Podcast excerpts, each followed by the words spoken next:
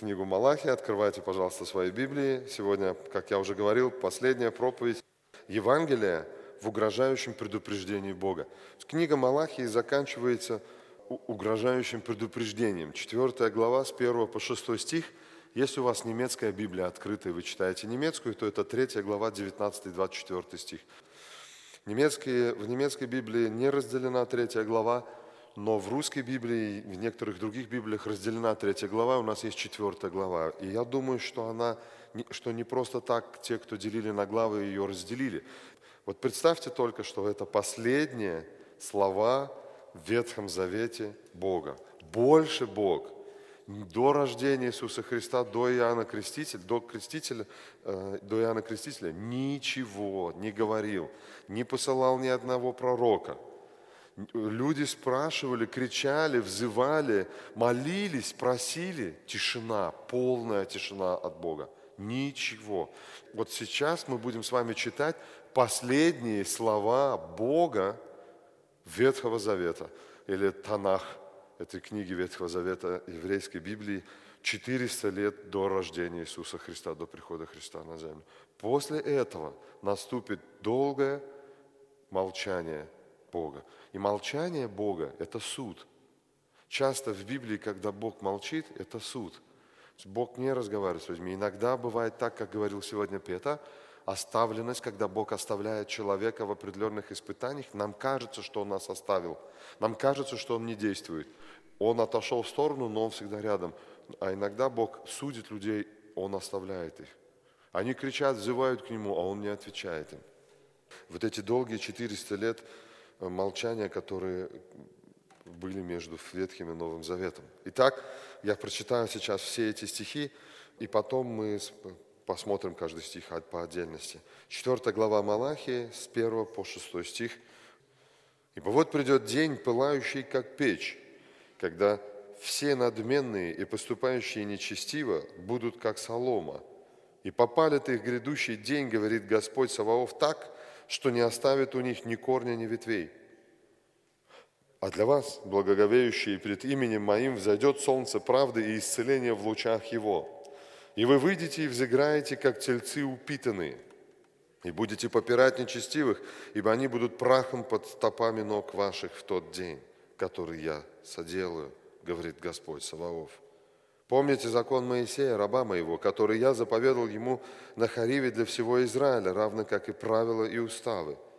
Вот я пошлю к вам Илью, пророка перед наступлением Дня Господня, великого и страшного.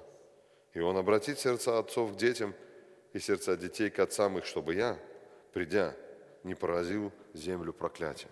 Представьте, что люди до рождения Христа вот на этом заканчивали чтение Библии. Больше не было ничего. Итак, Малахия в 3 главе с 13 по 18 стих объяснил разницу между нечестивыми, безбожниками и праведниками, между теми, кто служит Богу, и теми, кто думает, что служит Богу. Прошлая проповедь два воскресенья назад была об этом, помните? Там он как говорит, вот, это, вот разница между боящимися Бога и нечестивыми. 18 стих говорит, тогда снова увидите различие между праведником и нечестивым, между служащим Богу и неслужащим Ему. Бог дает характеристики этим двум категориям людей. Одни служили ради выгоды, другие ради прославления имени Бога. Одни жаловались друг другу о несправедливости Бога, другие утешали друг друга, как Бог утешает боящихся Его сам. После этого Бог говорит, что будет с одними и с другими людьми. То есть сначала Он объяснил разницу, вот разница между боящимися и нечестивыми. И теперь Он говорит, вот так закончится жизнь нечестивых, и вот так закончится жизнь боящихся Бога. И в этом есть Евангелие. Почему? Потому что Евангелие – это благая весть. Вы помните, как-то несколько месяцев назад, когда Петр проповедовал, э, первая проповедь была по Евангелию от Луки, он рассказал, что такое слово Евангелие, Евангелион на греческом языке – это благая весть. Но весть благая может быть только тогда, когда есть какая-то угроза. Если нет, представьте себе, я сижу дома, солнце хорошее, и там пью кофе, наслаждаюсь пением птичек, дети ходят, играют. И мне говорят, у нас есть для тебя добрая весть. Мне вроде бы и так неплохо. Да. Какая добрая весть. И мне говорят, ты понимаешь, там машина едет с солдатами, и через пять минут они будут здесь, они будут арестовывать вашу всю семью за то, что вы верующие. Если вы не уйдете, вас арестуют, посадят в тюрьму и, наверное, казнят. Благая весть всегда подразумевает какую-то угрозу, а угроза надвигается здесь, в этих стихах, и очень страшно. И название этой угрозы – День Господень. День Господень, день страшного суда Богом грешного мира. Пятый стих. «Вот я пошлю к вам Илию, пророка перед наступлением для Господнего великого и страшного». Вот она угроза. Самая большая проблема людей на земле – это непокорность, неповиновение. А самая большая проблема неверующих людей, или, как здесь написано, нечестивые или безбожники – это вторая смерть. И об этом уже не раз мы говорили в нашей, в нашей церкви. Самая большая проблема – это смерть. Вторая – это суд, который будет происходить на этой земле. И поэтому в этих стихах, как есть суд, угроза, точно так же есть Евангелие, потому что каждый человек, прочитав эти стихи, может спросить, к какой категории людей я отношусь и чем закончится моя жизнь э, на, земле, на этой земле. Как у одних или как у вторых. Характеристики есть, все сказано. Итак, 4 глава, 1 стих. «Ибо вот придет день, пылающий, как печь, Тогда все надменные и поступающие нечестиво будут как солома, и попалит их грядущий день, говорит Господь Савов, так что не оставит у них ни корня, ни ветвей. День Господень сравнивается с огненной или с доменной печью. Я думаю, что израильтяне, которые слушали эти стихи тогда, эту весть, наверное, имели в виду или могли вспоминать в своей голове историю про Сидрах Месаха и Авденага из книги Даниила. Помните? когда, когда Навуходоносор растопил печь огненную и бросили их туда, в эту печь, и они вышли оттуда целые. Но Бог говорит, что из этой печи никто не выйдет. Кого Бог отправит в эту печь, ни, ни один не выйдет, потому что не будет ни корня, ни ветвей. Представьте, дерево, которое не, будет вырвано и сожжено дотла, что не будет ни, гор, ни корня, ни ветвей. И написано, что будет прах. Третий стих – нечестивых, а с них останется прах только. Мы еще позже об этом поговорим. Образ печи суда был очень хорошо знаком слушателям. День Господень – это суд над теми, кто пренебрегает постановления и законы Бога, кто отвергает любовь Бога, кто не служит Богу, не любит Бога и не любит ближних. Малахи называет таких людей в, первой, в первом стихе надменные, поступающие нечестиво – Надменные – это, все знают, что это за слово, это гордые, самодовольные, самоправедные, самодостаточные люди. Отличительная черта гордости – я сам без Бога и других все знаю. Когда вам люди говорят об этом, не надо меня учить, я сам все знаю, это признак гордости. Это, вы можете ему сказать, ну ты гордый, он скажет, да нет, вообще-то я смиренный. Тем более, если вы ему говорите, что надвигается суд, и в этот суд он, ты будешь осужден. На этом суде будут судить по делам людей, по закону Божьему.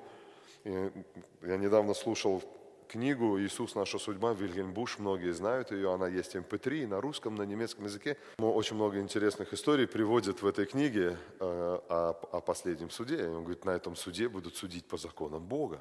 Когда люди говорят, э, когда одному один человек говорит, да я всю жизнь провел, прожил хорошо, ну, может быть, там Э, что-то сделал плохое. Ну неужели Бог меня будет судить за эти три минуты, которые я там сделал что-то плохое? Ведь я же 50 лет провел хорошо. И э, пастор Буш говорит ему такой привет. Представь себе, я 50 лет прожил на этой земле, ни разу не воровал, ни разу. Ну и вдруг зашел в магазин и украл что-то. Три минуты. И вот меня судья, вызывает меня на суд, и на этом суде мне судья говорит, понимаете, вы вот совершили кражу и вам, мне вас надо посадить в тюрьму. А я ему говорю, судья, ну вы посмотрите на мою жизнь. Я 50 лет ни разу не воровал. Но неужели вы не учтете это, когда будете выносить мне приговор? Ну какие-то три минуты и 50 лет. То судья скажет мне, я сейчас не о 50 годах с вами разговариваю, а только о трех минутах. Меня 50 лет сейчас не интересует. Мне интересно три минуты. И он говорит, точно так же Бог будет судить людей, и на этом суде его не будет интересовать 70, 80, 100 лет, или сколько вы прожили, не делая грех. Если там было хоть одни три минуты, и не будет адвоката, который вступится за вас на этом, за нас с вами на этом суде, мы будем осуждены на вечную погибель. Нечестивые – это безбожники или грешники, чья жизнь контролируется грехом. Отличительная черта нечестивых – они живут для себя и своих удовольствий. Жизнь других не очень-то их интересует. А с Богом у грешников проблем нет, как они думают. Если вы спросите неверующего человека, слушай, тебе надо примириться с Богом, как правило, от те, которые пошустрее, они говорят, да я с ним и не ругался. Чего мне с ним мириться? Они думают, что у них нет проблем с Богом, но Бог говорит, что у, вас, у них будут серьезные э, проблемы. Такие люди будут полностью уничтожены Богом так, что от них ни следа, ни памяти не останется, ни корня, ни ветвей. Ни у кого не будет второго шанса, Бог будет молчать, и ни одну просьбу о помощи Он э, ни на одну не ответит. Помните, как люди в этой книге сажали Бога на скамью подсудимых в книге Малахии, обвиняя его в том, что он несправедлив по отношению к ним. Он говорил, ты несправедлив. Вон как нечестивым относишься здесь на земле, они жиреют, сидят, у них проблем нет. А мы, которые служим тебе, должны страдать. Помните? Бог говорит, ну будет время, когда будет поменяются местами. Когда те, которые думали, что у нас нет проблем, у них будут реально проблемы. А те, которые боялись Бога, исполняли Его заповеди, мы сейчас посмотрим, они сравнены с упитанными тельцами. Представьте себе такие, такие коровы, такие быки, такие громадные такие. Или, и, и они идут, а под ними пыль поднимается такая. Они, знаете, когда быки бежу, бегут, коровы, стадо, и там пыль. И он говорит, нечестивые, вот это пыль. Пыль, которая будет из-под ног подниматься, это то, что останется пепел. Такую картину, которую Бог здесь пишет пепел от нечестивых. Сожжены будут в этой печи, ни корня, ни корня, ни ветвей не останется. А вы будете как тельцы упитаны. Это очень, очень интересно, какие картины использует Бог, когда описывает эти события. Сегодня то тут, то там можно услышать такие же реплики. Куда смотрит ваш Бог? Почему Он допускает горе и страдания? Если бы Бог был любовь, разве мог Он ничего не делать, когда вокруг столько зла? Слышали, наверное, по телевизору, может быть, даже в газетах, в журналах пишут об этом. Такими подобными репликами люди обвиняют не Бога, а самих себя в том, что они не доверяют Богу и находятся очень далеко от Него. Опять же, эта книга, она очень интересная, когда э, Вильям Буш говорит, как, он говорит, не очень часто люди задают вопрос, где Бог, почему Он молчит? Я молюсь к Нему, я прошу Его помощи, а Он не отвечает, Он молчит. И я, говорит, отвечаю ему очень просто на этот вопрос. Он говорит, ответ очень банально прост. Блудный сын, который ушел от отца, мог сидеть возле этой, возле этой кормушки для свиней и кричать к отцу о помощи сколько хочешь, отец бы его не услышал. Когда он встал оттуда и пошел к отцу, тогда он увидел, что отец ждет его, слышит, видит и помогает. Правильно? И поэтому говорит, пока вы сидите возле этих кормушек, вы можете кричать сколько хотите – Бог не ответит вам. Встаньте и направьтесь к Богу. И тогда вы увидите, что Он и слышит, и видит, и, и боящимся Его помогает. Пастор Бу жил здесь, в Эссене, и он рассказывает, что из, из округ Эссена под часами ехали, чтобы проповедь в воскресенье послушать. Посма- зайдите сегодня в Эссене в церковь и посмотрите, сколько там людей. Почему? Потому что про- нельзя Библию проповедовать. Если один брат э, в Бремени, один пастор Олаф Латсон начал, э, проповедовал Библию, так его до сегодняшнего дня пилят. Все вер, э, евангельская церковь войной выступила против него, потому что он Библию проповедует. Нельзя. Ты можешь проповедовать только то, что тебе говорят. Но, и, и не только неверующие говорят об этом, но также говорят и верующие люди. Если бы Бог, да, вот я сколько для Бога, а Он вон как для меня. Это, это же обвинение Богу. Я и здесь хочу, и там хочу, а он вон как. Это то же самое. Мы вроде признаем, что Бог есть, но мы не согласны с Ним и говорим, что Он, он не слышит, Он не видит. И Бог, Бог конкретно в четвертой главе отвечает людям на этот вопрос. Он говорит, смотрите, будет время, когда вы явно увидите это. Второй стих. «А для вас, благоговеющие пред именем моим, взойдет солнце правды и исцеления в лучах его, и вы выйдете и, вы, взыграете, как тельцы упитанные». Мой вопрос, откуда выйдете?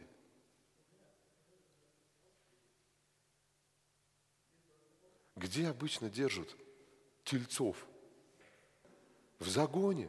Смотрите, как интересно. Люди стоят и говорят, ты несправедливый, мы живем плохо, а они хорошо. Представьте себе, Бог даже не отрицает этого, Он говорит, да, ваша жизнь вам кажется сейчас, как будто вы в загоне. Вы смотрите туда через этот загон, думаете, как хорошо этим диким ослам и диким козлам там, которые бегают. А мы здесь стоим, нас доят со всех сторон, с нас, нас тут откармливают, как, помните, Павел писал Римлянам 8 глава, нас как овец на убой – шлахтен здесь, мы стоим. Бог говорит, будет время.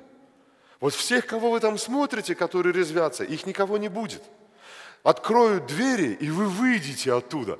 И вы выйдете на, это, на, это, на чистые поля, на, где будет солнце взойдет, и вы в этих лучах будете греться. Представьте, какую картину он э, использует для того, чтобы воодушевить людей, боящихся. Если вы боитесь меня и благовеете перед именем моим, вы будете подобно вот этим. И, и люди же знают, представьте, когда такого быка или такую корову выпускают на весеннее, летнее солнце, как она начинает прыгать там и резвиться на этом солнце он говорит, вот точно так же будет с вами. Интересная картина. Как, как Бог сравнивает верующих людей, боящихся э, Его. А для вас войдет солнце правды. Смотрите, для них будет раскаленная печь, а для вас солнце правды. Это будет одно и то же солнце. Когда оно будет сходить, одни будут греться в лучах его, других будет оно палить. Разное действие будет от них. Возможно, мы не знаем с вами этого. Возможно, что солнце правды есть намек на Иисуса Христа.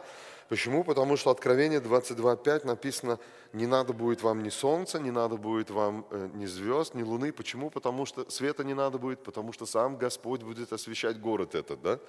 И Иисус очень часто в Писании сравнивается со светом. Например, Иоанна 1 глава, с 1 по 9 стих, истинный свет каждого приходящего мира освещает, пришел с небес и так далее. Полное уничтожение безбожников противоставляется абсолютной любви Бога к тем, кто боится или трепещет перед именем Его. Это очень интересно. Полное уничтожение и полное благополучие в этот день э, Господень. И вы выйдете и взыграете, как тельцы упитанные в лучах живительного весеннего солнца. Эта картина Малахи описывает радость, свободу освобождения детей Божьих от телесных и душевных страданий и от тягот этого греховного мира – Сегодня Петр говорил в повседневной жизни, как тяжело бывает справляться с людьми, с обстоятельствами, с несправедливостью этого мира. Часто бывает, когда мы делаем добро друг другу или другим людям, они отвечают нам злом. Когда нас обвиняют в чем-то несправедливом, мы мучаемся, страдаем, и бывает, Бог молчит. И не знаем, что с этим делать. Вот эта картина, и выйдете на поле и взыграете в лучах вот этого, поля, вот этого солнца, теплых лучах, это есть картина освобождения. Наконец-то все закончится. Все. Вечная радость. Апостол Павел писал об этом в Рим, послание к Римлянам, 8 глава, 16 по 24 стих – он пишет об этом и говорит, что все, все животные, все творение стенает и мучается и ждет дня освобождения. И он пишет, так и мы, верующие, ждем освобождения. Единственный, кто не ждет день Господень, это неверующие люди. Они боятся его, как огня. Огонь будет реальный. Знаете русское выражение «боюсь, как огня»? Это страх перед огнем, перед вот этим палящим, палящей огненной печью. Животные ждут, верующие ждут, лишь только неверующие не ждут этого дня. Но он непременно настанет. Третий стих. «И будете попирать нечестивых, ибо они будут прахом под стопами ног ваших в тот день, в который я соделаю, говорит Господь Саваоф». И мы уже с вами говорили, что это день полного уничтожения безбожников, и пыль вот этот прах, скорее всего, э, э, это будут нечестивые, то, что от них останется. Лишь только пыль под ногами будет напоминать радующимся праведникам о том, сколько горя, притеснений, гонений, оскорблений терпели они от тех, кто наслаждался беспечной жизнью на этой земле. Кроме того, этот стих – ответ тем, которые говорили, что пользы, что мы соблюдаем постановление его, 3 глава, 14 стих. Ну что пользы, что мы соблюдаем постановление, постановление его? И Бог говорит, посмотрите, какая польза. Вы будете прыгать, а те, кто не исполняли, будут пылью под вашими ногами, пеплом. Четвертый стих. Помните закон Моисея, раба моего, который я заповедал ему на Хариве для всего Израиля, равно как и правила и уставы. Обратите внимание, заканчивается Ветхий Завет. Это последние слова. Представьте себе, что каждый из нас когда-то будет умирать. Хотим мы или нет, если только Господь не отзовет церковь свою до этого, и мы преобразимся, уйдем туда. Хорошо, если так будет. Но если жить только одной надеждой, что я не умру, э, и не, это, ну, Библия говорит иначе, она говорит, думайте о смерти, говорит, да. Нам всем однажды надо будет умирать. вот представьте, вы знаете, что вы вот, что вот, э, очень часто слышу свидетельства, когда верующие, когда они знают, что они умрут. Очень часто слышал от людей, вот даже приходишь человек, он говорит, все, мы с тобой последний раз видимся. Ну что, откуда он знает? Что он Бог, что ли, или в конце концов. Точно на следующий день или через день или через два э, умирают. Очень часто знают, что последний. Вот представьте, что вы знаете, что вот вы последний день живете. И вам надо написать последнее, что вы можете написать перед смертью. Вот что бы вы написали? Представьте себе, Бог, можно сказать, в кавычках, умирает на 400 лет для израильского народа. Последнее, что Он им пишет, последнее письмо. И в этом последнем письме Он говорит, не забудьте, помните о завете, который я заключил с Моисеем. Он людей возвращает на тысячу лет назад. Этот завет тысячу лет назад данный до сегодняшнего дня актуальный и будет актуальный до пришествия Христа и до сегодняшнего дня. Его никто не отменял. Помните об этом завете. Что останется у людей после того, когда Бог перестанет говорить? Только Писание, больше ничего. Только то, что написано, помните о нем – не забывайте его, читайте его, оно будет давать вам жизнь. Оно будет помогать вам избегать э, э, грехов. Петр проповедовал Евангелие от Луки, помните, Захария. Как вы думаете, он верующий был или нет? Откуда он был верующий, если Бог не разговаривал с людьми? Откуда он знал, что будет Спаситель? Откуда он это все знал? Потому что он, он, у него был завет, и он его читал и исследовал, этот завет – Мария, Иосиф, Елизавета. А кто они такие? Откуда они взялись, эти люди? Интересно, что Бог не общался напрямую больше с людьми, но оставил Писание и сказал, помните о нем. И не просто о завете, а о всех правилах и постановлениях, которые я заповедал Моисею на горе, на горе Хариве. Когда я готовился к проповеди, то мне показалось, что этот стих совершенно здесь неуместный. В том плане, что если его убрать, суть не изменится. Понимаете в чем?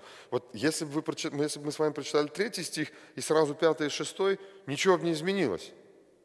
Ну, он, он как бы не попадает туда. Вот смотрите, третий стих. «И будете попирать нечестивых, ну, Бог говорит, будет суд, одни будут уничтожены, другие будут радоваться. Вот я посылаю к вам Илию, пророка, перед наступлением этого дня, который э, обратит сердца отцов детям, детям и детей к отцам. Да? И кажется, что этот, ну, если убрать этот стих, смысл не изменится того, что здесь написано. И он кажется неуместным там совершенно. Но Бог перед тем, как Он скажет, что придет Илия, Он говорит, помните завет мой. То есть до пришествия Илии Завет будет играть роль. Поэтому, мне кажется, этот стих стоит перед этим, а не в конце, не последний. Что вот этот момент до этого дня, как придет Илия, пока не, он, пока не начнется изменение сердец. Помните завет, постановление изменений. И до сегодняшнего дня ничего не изменилось. Кроме того, Бог говорит, что этот день сделал я, и я заповедал эти правила, и я пошлю к вам Илию. То есть спасение людей является прерогативой Бога. Малахия начал письмо с завета Бога с людьми, продолжал о важности завета и закончил заветом. Помните, Бог говорит, Изра... Иакова я возлюбила, и Исава возненавидел. Это был завет. Бог взял из Иакова как э, партнера в завете. Те, кто боятся Бога, не должны забывать закон, правила и уставы. И третье, как бы там ни было, но до Дня Господнего люди должны ориентироваться законом Моисея до наступления этого Дня Господнего. Сколько сегодня людей, которые претендуют на место в Царстве Небесном, однако им нет никакого дела ни до Бога, ни до Его Слова Библии. Простите, ты э, верующий, христианин? Да. Вы знаете, почему так сильно здесь мусульманство распространяется в Германии? Вы когда-нибудь себя спрашивали об этом? Потому что они смотрят на христиан. И говорят, интересно. Спрашиваешь, что без Крист, ты христианин? Да. Когда ты был в церкви последний раз? Что ты читал вчера из Библии? Фергесис, какая кирхи? Какая Библия? Я крещен в детстве и попаду на небо. И они, приезжая сюда, убеждаются, что их религия все-таки правильная самая. Так как они относятся к Корану и к молитвам, и к Мухаммеду. Сколько высмеивала эта газета Бога и Иисуса Христа. Ни один христианин не пришел туда, в эту газету, не написал ни одного письма. Один раз на Мухаммеда карикатуры пришел и всех поубивал. С нашим Богом. Так не в шутки играть никто не будет. Я не говорю о том, что христианам надо было пойти их там убить всех, но в конце концов можно было запретить это делать. Свобода вероисповедания говорит о том, что я уважаю религию других людей. То, что правильно она или нет, я ее уважаю. Первый, второй канал а, нашего телевидения высмеивает Бога. Юмористы высмеивают христиан, высмеивают Слово Божие. Ха-ха-ха-ха-ха, все сидят перед телевизором. Попробуйте там высмеять Мухаммеда. Один высмеял э, до сегодняшнего дня, с охраной ходит. Потому что они сказали, мы тебя поймаем и голову отрежем. Они приезжают сюда, смотрят на нас, на верующих, на христиан, и говорят, вы христиане? Да на вас, на вас только брови сдвинешь, вы уже откажетесь от Христа, от Библии, от Бога, от всего. Какие вы христиане? Вот мы верующие. Лена Стадник рассказывала, как у них сосед говорит, вы в неправильную церковь ходите, идемте к нам в буше. У нас вера настоящая. Попробуйте мусульманина сдвинуть с его веры. Что происходит сегодня с, с верующими, с людьми? Сегодня церкви переполнены людьми, исповедующими Бога, однако совершенно не имеющих желания посещать собрания по изучению Библии. Такие люди не попадут к Богу и не будут спасены в день суда. Их нежелание знания закона Бога будет осуждением их в день Господень. Я не хочу знать, что Библия говорит про это. Да нет, я хочу, но у меня времени нету. У таких людей огромное количество причин и отговорок, почему они не занимаются исследованием Священного Писания. Но все эти причины в день суда будут выглядеть по меньшей мере смехом, смехотворным. Задает людям один вопрос. Когда ты умрешь и встанешь перед Богом, что ты ему скажешь? Все, евангелизация закончилась. Он разворачивается и уходит. Я решил проверить дома на своих двух детях, подростках. Один заходит, а я там что-то на кухне делаю и говорю, слушай, Рауль, вот ты когда умрешь и встанешь перед Богом, что ты ему скажешь? Вася их не знаю. И дальше свои дела там делаю. Просто ты подумай, просто хороший вопрос. Второй пришел, там штангу поднимает. А я там что-то перебираю у себя там в, э, в комнате, а он там пришел штангу отжимать. Я говорю, Данила, а вот когда ты умрешь, ты встанешь перед Богом, что ты ему скажешь? Э, подожди, мне некогда. А, а, поджимал, а я себе перебираю. Смотрю, вроде все закончил, а ответ не дает. Я думаю, пусть думает. Что мы ему скажем? Что ты, сестра, ты, брат, ему скажешь? Скажи, у меня времени не было, денег не было. Или на другое на все время хватит. Это будет таким смехом смехотворным. Мы даже рот не откроем. Нам стыдно будет это сказать. Богу. Сегодня церкви переполнены людьми. Братья и сестры, это последнее было предупреждение в Ветхом Завете. Помни закон Моисея. Не только закон Моисея, а все правила, все постановления. Не обманывайтесь, если вас не тянет Слово Богу к Его уставам правилам, вы не будете спасены в день Господень великий и страшный. Пятый, шестой стих – вот я пошлю к вам Илию, пророка, перед наступлением Дня Господня Великого и Страшного. И он обратит сердца отцов к детям, и сердца детей к отцам их, чтобы я, придя, не поразил земли проклятием. Последнее его предупреждение. Последнее. Даже если не тянет. Даже если человек понимает, что он наменскрист, как сегодня говорят в Германии, номинальный христианин, у тебя есть еще шанс измениться. Есть тот, кто меняет сердца. Есть тот, кто преображает сердца. Взывай к нему. Смотрите, даже если это не функционирует, еще один придет – Бог не успокаивается, Он желает добра своим людям. Это последние стихи Танаха Ветхого Завета. Они очень важны для понимания необходимости Нового Завета. Хотя Бог и предупреждает, что Его закон, данный им тысячу лет назад, до события этой книги Малахи, народу израильскому, все еще продолжает действовать, однако возможность его исполнения у людей ограничена. И каждый из нас с вами знает это. Сколько бы мы ни собирались исполнять закон – мы всегда прокалываемся. Мы можем исполнить три-четыре заповеди, пятую нарушим. Мы завтра исполним пятую, через неделю опять ее нарушим. Мы тут вроде не желали уже и радуемся, что победили, увидели, и опять хочется. Исполнять закон можно только, 5-6 стих, если будет изменено сердце.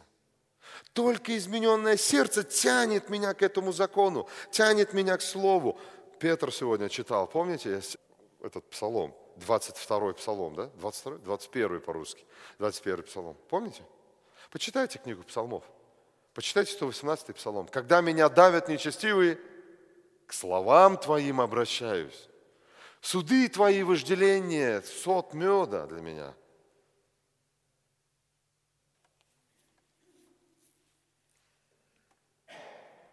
Библия называет сердце человека командным центром. Еремия 31 глава, Бог обещал Новый Завет, 31-33 стих. Закон не может изменить человека, закон лишь устанавливает границы, в которых человек может жить. Для того, чтобы человек соблюдал закон, ему нужна внутренняя мотивация, возрождение или рождение свыше, как говорил об этом Иисус Христос. Ни тюрьма, ни суд, ни полиция, ни законы государства не могут изменить ни одного преступника, если он сам не захочет измениться, не примет в сердце решение соблюдать закон.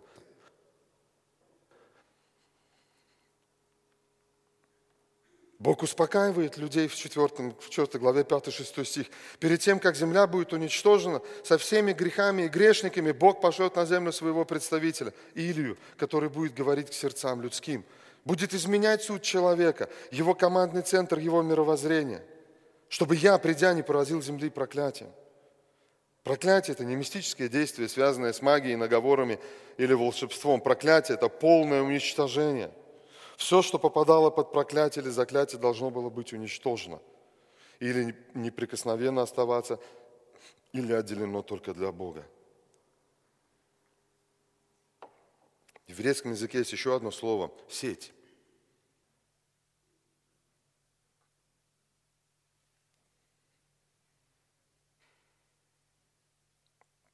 Или Илия может быть как Иоанн Креститель, так и Иисус Христос. В Иоанне Крестителе это пророчество начало исполняться, а Христос сделал возможным его исполнение. До сегодняшнего дня продолжается изменение сердец людей. Однако исполнение суда тоже началось с приходом Иисуса Христа.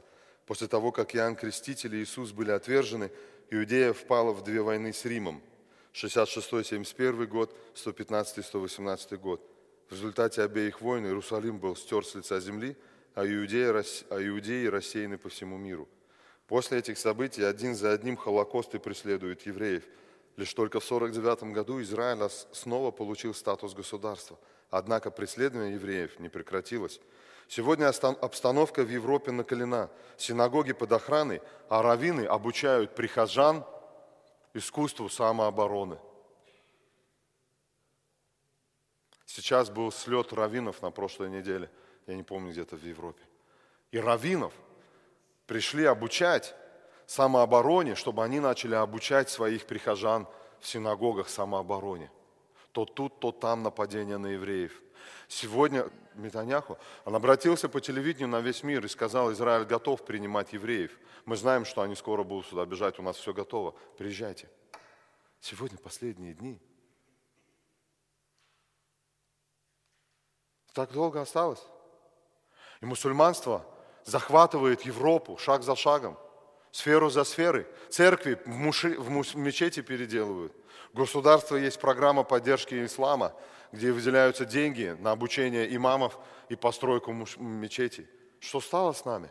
Вы помните, что стало с Израилем, когда Соломон начал строить языческие храмы в Израиле? Помните, что стало с Израилем? Нищета, войны, братоубийственные, гражданские, разделения. Что, что, чего мы ждем здесь в Германии? Если мы то тут, то там строим идолопоклоннические храмы. Мы, христиане, своими руками людям помогаем поклоняться идолам. Как, может быть, не сейчас надо встать и заявить о том, что мы верующие. Я благодарю Бога, что в ноябре в Дюссельдорфе несколько человек собрались и решили провести евангелизацию под названием «Про Крест». Я благодарю Бога. И я больше всего благодарю Бога за то, что на последнюю встречу с нашей церкви приехало 8 человек. Это было больше, чем всех остальных из других церквей.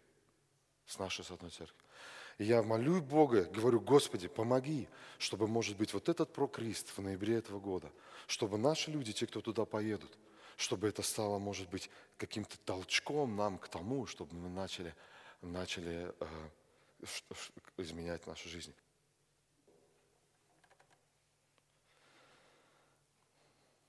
Иоанн Креститель провозглашал то же самое, то, что говорил Малахия спустя 400 лет после книги пророка Малахии, Матфея 3 глава 11-12 стих. Давайте откроем Евангелие от Матфея, это несколько страничек в Новом Завете. Когда пришел э, Иоанн Креститель, смотрите, и, и Илия здесь, это и Иоанн Креститель, и Иисус Христос, потому что Иоанн Креститель начал почву готовить для Иисуса Христа, и, Или, и Иоанн Креститель не мог изменить ни одно сердце. Он мог людей призывать к покаянию, они каялись, и потом приходил Иисус, когда крестил Духом Святым. Помните, когда Он изменял, Дух Святой приходил и начинал двигать людей в правильном э, направлении. И вот Евангелие от Матфея, 3 глава, когда Иоанн Креститель крестил, написаны такие слова. Давайте я чуть раньше, чем 11 стих, читаю. Седьмой стих. «Увидев же Иоанн многих фарисеев и садукеев, идущих к нему креститься, сказал им, порождение ехидны, кто внушил вам бежать от будущего гнева? Сотворите же достойный плод покаяния, и не думайте говорить в себе, отец у нас Авраам, ибо говорю вам, что Бог может из камней сих воздвигнуть детей Аврааму. Уже и секира при корне дерев лежит, всякое дерево, не приносящее доброго плода, срубают и бросают в огонь. Как вы думаете, слушаю сейчас эти слова фарисеи и книжники? О чем они сейчас? какие-то деревья с корнем и ветвями будут вырваны, сказал Малахия, и брошены в огненную печь, и следа не останется. Скорее всего, они понимают, о чем он им говорит. Я крещу вас в воде, в покаянии, но идущий за мной сильнее меня. Я недостоин понести обувь его. Он будет крестить вас Духом Святым и огнем. Ага, уж это уже знакомый огонь, да? лопата его в руке его, и он очистит гумно свое и соберет пшеницу свою в житницу, а солому сожжет огнем неугасимым. Меня как-то один человек спросил, а вы огнем крещены? Я говорю, Боже, сбавь. Крещение огнем, которое здесь написано, это смерть. И я желаю, чтобы все мы были спасены от крещения огнем. Крещение Духом Святым – это спасение – а крещение огнем – это смерть. И, и крестить огнем будет Иисус Христос. Помните, когда мы с вами читали в Малахии 3 стих, 3 э, глава написано, «Вот я посылаю ангела моего, и он приготовит путь предо мной, и внезапно придет в храм свой Господь, которого вы ищете, и ангел завета, которого вы желаете, вот он идет, говорит Господь Савов, и кто выдержит день пришествия его, и кто устоит, когда он явится». Крещение Духом Святым – и делает Христос, когда Дух Святой погружает верующего человека в тело Иисуса Христа, в Его церковь, наполняет его снутри и снаружи. И огонь будет делать то же самое. Крещение – это слово погружение. Когда огонь погрузит человека в огонь и наполнит его и снаружи, и снутри, так, что пепел один останется. Иоанн говорит, смотрите, что говорит Иоанн. Илия – это Иоанн и Иисус вместе. Илия пришел и говорит, я крещу вас в воде, я готовлю вас для того, когда придет... Вот он, который идет за мной, он будет продолжать это дело, он будет крестить Духом Святым, и потом будет крестить огнем. Он будет изменять сердца людей. Крещение Духом Святым – изменение сердец. Бог Иисус, Бог Иисус говорит Иоанну, э, Никодиму, должно тебе родиться свыше, должно тебе пережить изменение Духом Святым внутри. Если свыше фон обн не будет, э, сверху не произойдет это. Зачем я тебе буду рассказывать здесь, на твои вопросы ответы давать? Он пришел к нему с кучей вопросов, по-видимому. Иисус ему не отвечает. Он говорит, смысл какой, что ты узнаешь все ответы на твои вопросы, не будучи крещен Духом Святым? Ты погибнешь. Крещение огнем в этом месте никак не связано с мистическими переживаниями Духа. Крещение огнем – это суд над безбожниками – Иисус говорил о судах Матфея 24 глава. Помните, он говорил, день мой придет внезапно. Помните, он говорил? Один будет лежать, одного заберется, один останется. Когда услышите вы о судах, о землетрясениях, о наводнениях, когда увидите вы, как враг надвигается на вас, что делайте? Бегите в горы. А вы знаете, что сделали, что делали христиане, ну, те, которые верили, которые верили в Иисуса Христа? Они же тоже слышали, ну, что Иисус говорил. Так вот, я слушал, как э, Роджер Либи есть такой, он говорит, что, по истори... я правда не проверял, он говорит, что по историческим сведениям в 70-м году, когда римская армия э, Иерусалим захватила, они же сразу всех не убивали там. Они всем людям разрешали в город зайти. И в это время как раз на Пасху все собирались с разных концов евреи. И они всех туда запускали. Из города выход... Но из города выходили люди. Одни шли в город на праздник, а другие люди выходили из города. Это были христиане. Потому что они помнили, что Иисус сказал. Они выходили из города и уходили в другие места. Потом, когда все люди собрались на праздник, последний пришел, они закрыли двери и началось уничтожение Иерусалима. Не, и Роджер Риби говорит, что по, по историческим сведениям ни одного, кто верил, что Иисус это Мессия, ни один не был уничтожен в 70-м году в Иерусалиме. Из этих всех миллионов, которые там погибли. Они все ушли. Потому что Иисус сказал, когда увидите это, бегите. Как изменение сердец началось с приходом Христа, так и суд начался с приходом Иисуса Христа на эту землю. Иоанн писал в Откровениях о судах Господних, которые будут изливаться на эту землю. Помните, чаши и все там, 16, по-моему, глав только одних судов. Суды, суды, суды, саранча пойдет там и все остальное. Сегодня время благодати. Павел говорит, 2 Коринфянам 5 глава с 20 стиха по 6 стих 2 главы. Сегодня время благоприятное, и нам необходимо пересмотреть свои отношения с Богом, чтобы в день Господень или в день великого и страшного суда Господнего – не оказаться уничтоженными. Закончить я хотел бы сегодня двумя текстами из Нового Завета, о которых говорит э, Павел. Почему-то они мне вспомнились, эти два текста, я хотел бы их прочитать. Это 1 Коринфянам, 6 глава, 9 стих и 11 стих. 1 Коринфянам, 6 глава, с 9 по 11 стих. 1 Коринфянам, 6 глава, с 9 по 11 стих. Вот через эти библейские места я хотел бы обратиться ко всем присутствующим здесь в зале. Верующие, неверующие, крещенные, некрещенные, неважно, не играет роли. Все, каждый, кто здесь сегодня находится. Или не знаете, что неправедные Царствие Божие не наследуют? Не обманывайтесь. Ни блудники, ни идолослужители, ни прелюбодеи, ни малакии, э, мужеложники ни воры, ни лихаимцы, ни пьяницы, ни злоречивые, ни хищники. Царствие Божие не наследуют. Всех попалят в этой печи.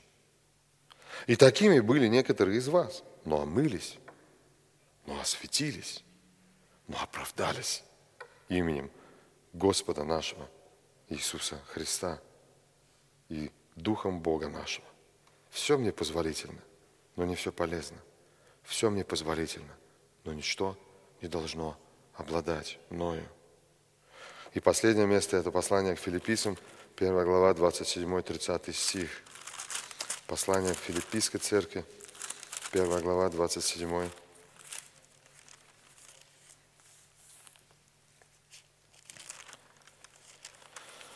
30 30 стих. «Только живите достойно благовествования Христова или Евангелия Христова, чтобы мне, пишет Павел, приду ли я и увижу вас, или не приду, слышать о вас, что вы стоите в одном духе, подвязаясь единодушно за веру евангельскую. И не страшитесь ни в чем противников, это для них есть признаменование погибели, а для вас спасение, и сие от Бога, потому что вам дано ради Христа не только веровать в Него, но и страдать за Него, таким же подвигом, который вы видели во мне и ныне слышите о мне. Братья и сестры, большое желание, друзья, кто сегодня здесь есть, чтобы о нашей церкви, о нас с вами могли сказать вот так, как сказал Павел. Приду ли я, не приду я, неважно. Я хочу знать одно, что вы сражаетесь за евангельскую весть, и вы стоите твердо на своем пути, и вы живете достойно благовествования. Евангелие оправдало нас. Такими были некоторые из нас. Но обмылись, но оправдались, но осветились. Я прошу вас, подумайте о своей жизни, о жизни ваших детей, чтобы родители могли стать примерами детям, чтобы бабушки и дедушки стали примеры своим детям, которые уже родители, своим внукам, чтобы мы э, единодушно, как один человек, подвязались за веру, они говорили, вы, они, она, он, чтобы мы не искали э, э, нигде причину своих проблем и неудач, чтобы мы могли действительно жить достойно Евангелия, чтобы мы могли ходить в одном духе, единодушно, чтобы мы возвещали людям спасение, и чтобы мы знали, что если мы страдаем, если с нами происходят какие-то, э, как сегодня Петр начал собрание, сложные ситуации в жизни, то это дар благодати. Там стоит слово «харис». У нас есть дар благодати страдать но не за свои глупости и грехи, а за Евангелие Иисуса Христа. Как христианин страдают. Это дар благодати. Пусть Господь благословит нас.